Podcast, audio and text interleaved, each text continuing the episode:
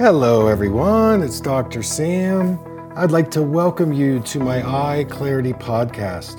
This is a show that offers cutting edge information on how to improve your vision and overall wellness through holistic methods. I so appreciate you spending part of your day with me. If you have questions, you can send them to hello at drsamberne.com. Now, to the latest Eye Clarity episode.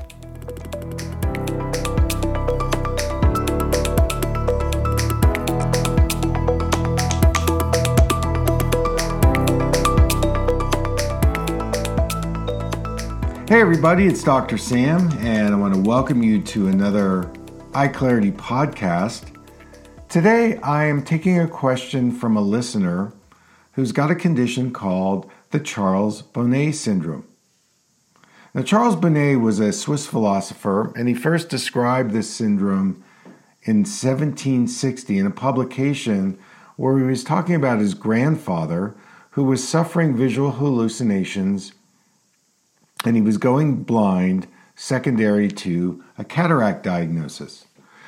But it wasn't until 1967 when Georges de Morsier, who was a Swiss scientist, he actually labeled the condition as the Charles Bonnet syndrome. So, this is a condition that's triggered by vision deterioration that cause visual hallucinations. Now, these are only visual, so you're not hearing things, you're not sensing things in your body. And this particular syndrome is directly related to deteriorating eyesight and vision. It's not caused by a mental problem, dementia, you know, from taking drugs, LSD, things like that. This is triggered by a vision deterioration.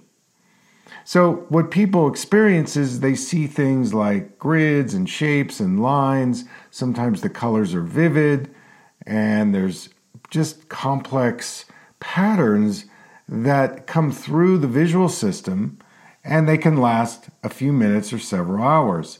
Sometimes they're moving, sometimes they're static. So, in terms of vision loss, it's very interesting because with these visual hallucinations, many times they are related to eye diseases that people are experiencing.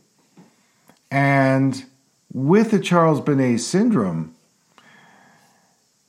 these are caused because of problems like macular degeneration, cataracts, glaucoma, dry eye, myopia. So there's a lot of reasons why we start getting these visual hallucinations. And what's interesting about this condition is that it's related to eye diseases. You know, whenever we have a change in the retina, for example, let's say you've got diabetes, and one of the conditions that can occur in the retina is called diabetic retinopathy. So the, the retina either begins to hemorrhage or edema is accumulating behind the retina. and when people are then trying to use their eyes because of these physical deteriorations, um, they start to see these very weird things that come into their vision. And it can be very disconcerting and disorienting. Sometimes it will happen when you close your eyes and then you open them, or if you go from a, a light space to a dark space, or vice versa. Or it may even come from moving your eyes, say when you're reading. Now, when you go to your eye doctor, a lot of times you start experiencing, you know, these certain, well, I could say hallucinations, but, you know, you can explain this to your doctor, and unless he's heard of the Charles Bonnet syndrome, he actually might think you have a mental problem. And it really is not a mental problem at all. It's related to the physical changes that are occurring uh, in the you know in the visual system. So this is where you know coming into my body of work because when a person is suffering, say, let's just take macular degeneration, whether it's the dry kind or the wet kind, it does create some distortion in your vision. You know, if you do the um, Amsler grid, which is a grid you look at when you have macular degeneration, many times you'll see either some of the grid disappearing, coming and going, uh, that's a visual field loss, or you see some distortions. And this is what we're talking about in terms of seeing things in your vision that maybe you normally do not uh, experience. And so it's really important on a kind of a, a, a mental, emotional level to have some understanding that, okay, this is the cause, these are the reasons why I am getting these hallucinations. And then to begin to do some of my integrative proactive methods. So, like for example, with macular degeneration, the combination of doing some physical eye therapy exercises. And by the way, when you do physical eye therapy exercises, you are broadening your range of visual experience because, at least in the physical eye therapy that I teach, many of the experiences you have are going to be outside the normal range of what you normally see. And, you know, I'm always uh, counseling people that we want you to go more into your blur. We want you to be able to go from blur to clear, dark to light, use each eye separately being able to work with eye movements where you're stretching your eyes, putting sound into your eyes, my palm hum exercise, for example. So there's a lot of new stimulation that I ask people to do in the physical eye therapy. And in doing that, you begin to relax mentally and emotionally that you see things maybe out of the norm. But it takes a special doctor, therapist, practitioner to understand that you know vision is more than a two-dimensional experience that you actually can see things outside the normal scope of what we're used to and in a therapeutic setting it's actually a great inquiry to do that because it opens up your your vision in a way that you actually see more things you see in a more creative way you see in a more relaxed way.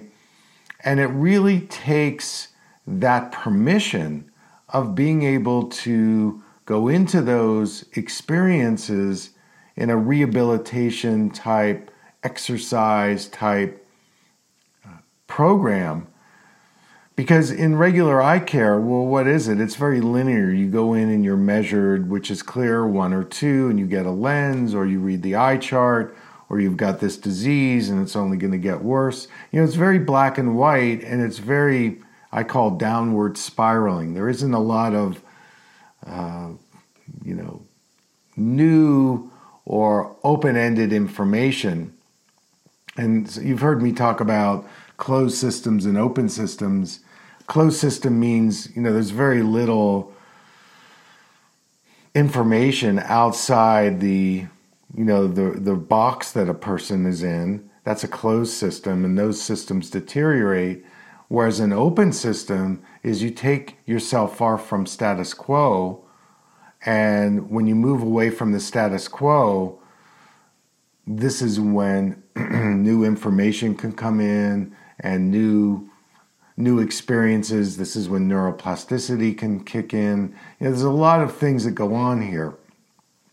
So the physical eye therapy exercises are great at helping a person who's got the Charles Bonnet syndrome or anything like that to be able to uh, monitor and navigate and regulate the the new things. And then on top of that, usually when there's an eye deterioration, whether it's cataract, glaucoma, macular degeneration, dry eye, um, refractive errors, myopia, hyperopia, stigmatism, that there are nutritional things that you can do to feed your eyes to have a chance to reverse or at least slow down some of the anatomical deteriorations. And so, in a lot of my other content, you know, you hear me talk about for the macula, lutein, zeaxanthin, astaxanthin. Are you absorbing your fat soluble vitamins? If not, maybe you need to boost your gallbladder health. If you've got glaucoma, you might look at increasing things like bilberry, ginkgo, taurine, omega 3s. If you've got cataracts, you might increase your vitamin C and glutathione. And, you know, in all of these cases, maybe getting some blue protection on your eyes from all the screen time. These are some of the basic principles that you've heard me talk about. So you can plug into those shows or on my website to learn more about the specific protocols.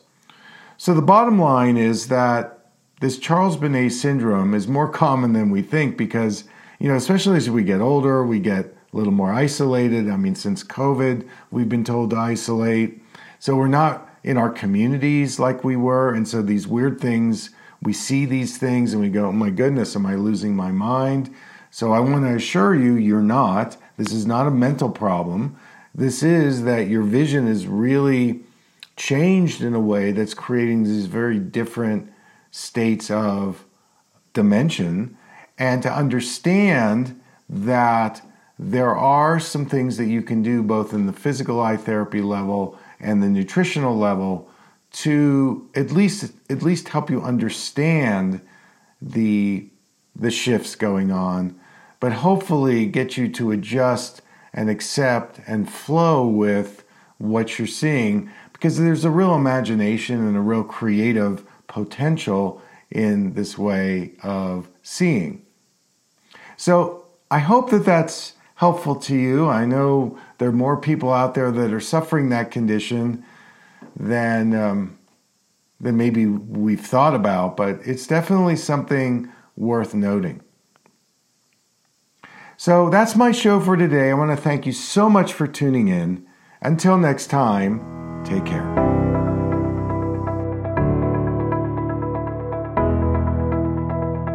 Thank you for listening. I hope you learned something from the Eye Clarity podcast show today. If you enjoyed the episode, make sure to subscribe on iTunes or Spotify and leave a review. See you here next time.